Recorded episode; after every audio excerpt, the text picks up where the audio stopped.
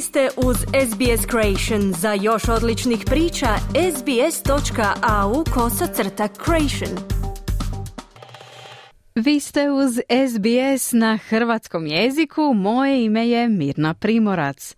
Program nastavljamo osvrtom na vijesti izbivanja koja su obilježili protekli tjedan u Hrvatskoj. Evo što danas možete čuti. Pronađen uzrok zagađenog pića u rijeci. Rodbina zatvorenih Hrvata u Grčkoj traži objašnjenje od premijera. Zagreb s najvećom stopom poreza na dohodak. Najveća uhićenja za pronevjeru europskog novca. Osoba tjedna Siniša Topalović. O naglascima tjedna s Klarom sam razgovarala malo prije početka našeg današnjeg programa. Dobro jutro, Klara. Dobro jutro. Tema tjedna traje od subote kada je 19-godišnji riječanin završio u bolnici nakon pijenja mineralne vode. Zna li se rezultat istrage? Bočica Romer vode bila je kontaminirana sredstvom za čišćenje ili odmašćivanje. Lužnatom otopinom maksimalne snage što je izazvalo ozljede probavnog trakta jednjaka i želuca, pa je 19-godišnji riječanin od subote na bolničkom liječenju.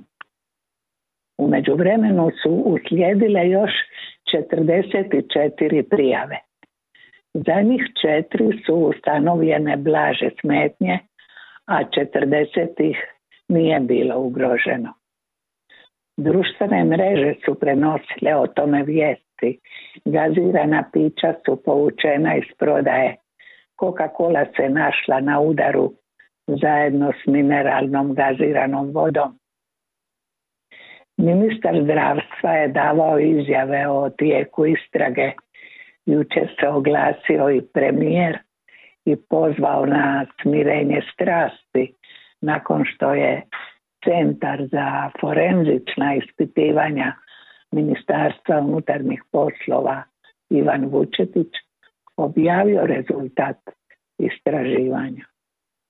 Ispitivanja ne prestaju.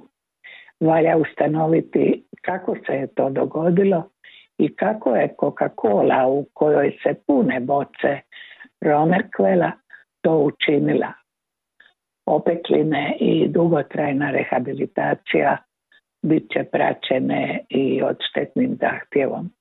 A možda će biti i odštetnih zahtjeva za naše navijače u Grčkoj?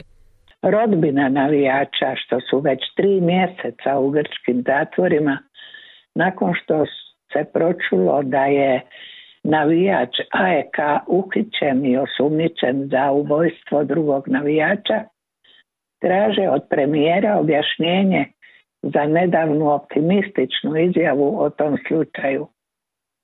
On pak odgovara da je stekao takav dojam, no da ga uhićeni nisu pitali za put u Grčku. Pravni rasplet se ne naslučuje. Sve ovisi o grčkim sucima. Presuda se ne donosi. Na ministrovo pismo grčki ministar ne odgovara, pa je jedini optimist i u tom slučaju naš premijer. Klara, gradonačelnik Zagreba nije nimalo optimističan. Zašto?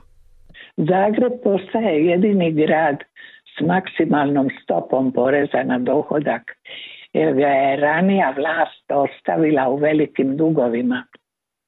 Tomislav Tomašević s ogorčenjem kaže da nam to HDZ nije učinio, mi ne bismo morali vraćati 200 milijuna eura kroz pet godina. Gradonačelnik je ogorčen, ali i građani, jer neće osjetiti blagodati vladinih mjera i veće plaće, čime se prije novog proračuna države hvalio naš premijer iz državnog proračuna što ga je jučer predložio Saboru može se zaključiti da će u nas inflacija biti tek 3,1%, porast BDP-a 2,8%, a proračun, kaže premijer, održiv i ambiciozan. A kako se razvija afera Agrokor nakon rušenja glavnog optužnog argumenta? Saborski odbor za pravosuđe izborio se za tematsku sjednicu o Agrokoru uz glavnu državnu odvjetnicu koja će im tom prilikom objasniti kako su srušeni argumenti njezinog dorha. Međutim, nova afera je u tijeku. 29 uhićenih zbog pronevjere europskog novca na Geodetskom fakultetu u Zagrebu. Četvorica su zadržana u jednomjesečnom istražnom zatvoru. Dva milijuna eura je pronevjereni novac, bivši dekan, profesor i građevinar namještali su poslove i dijelili dobit. Epilog slijedi. Klara, zašto je Siniša Topalović osoba tjedna? Jer na kraju turističke sezone hrabro predviđa i njezinu budućnost. Broj kreveta u hotelskom smještaju ne bi trebao rasti za razliku od privatnog koji je još uvijek porezna oaza. Većih investicijskih zahvata neće biti. Siniša Topalović je pročelnik katedre za turizam Ekonomskog fakulteta u Zagrebu. Budućnost vidi prometovanjem samovoznih automobila i brzih željeznica realnije od zračnog prometa. Osoblje se neće robotizirati jer gosti očekuju ljudski osmijeh, ljubaznu riječ i dobrodošlicu.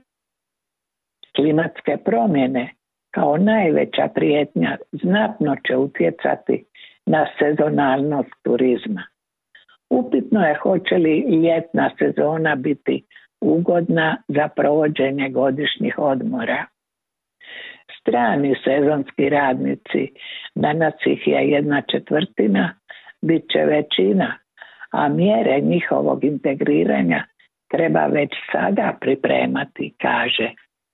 Europa ostaje glavni klijent, ali će se u to umiješati Azija, prije svega Indija, pa Kina, zbog zakona velikih brojki. Hrvatska nikad neće biti luksuzna destinacija, no malo je zemalja koje bi to željele biti. Mi smo zemlja sa četiri zvijezdice, uz naravno iznimke poput Brijuna. Digitalizacija hotelskog smještaja bit će dominantna, ali će se i nadalje luksuzno hoteljerstvo oslanjati na ljude i osobne usluge. Turističke agencije neće nestati. Godišnji je broj svjetskih turista sve veći, 70 do 100 milijuna novih putnika, a najviše iz Azije. Agencije su im dragocijene. Hoće li u budućnosti drastično pasti udio BDP-a koji dolazi iz turizma? trebao bi biti do 10%. U Francuskoj je 6%. To je dobro ako ne želimo monokulturno gospodarstvo, već snažno razvijeno društvo zašto se zalažem. Čestitamo. Klara, hvala i lijep pozdrav. Hvala vama.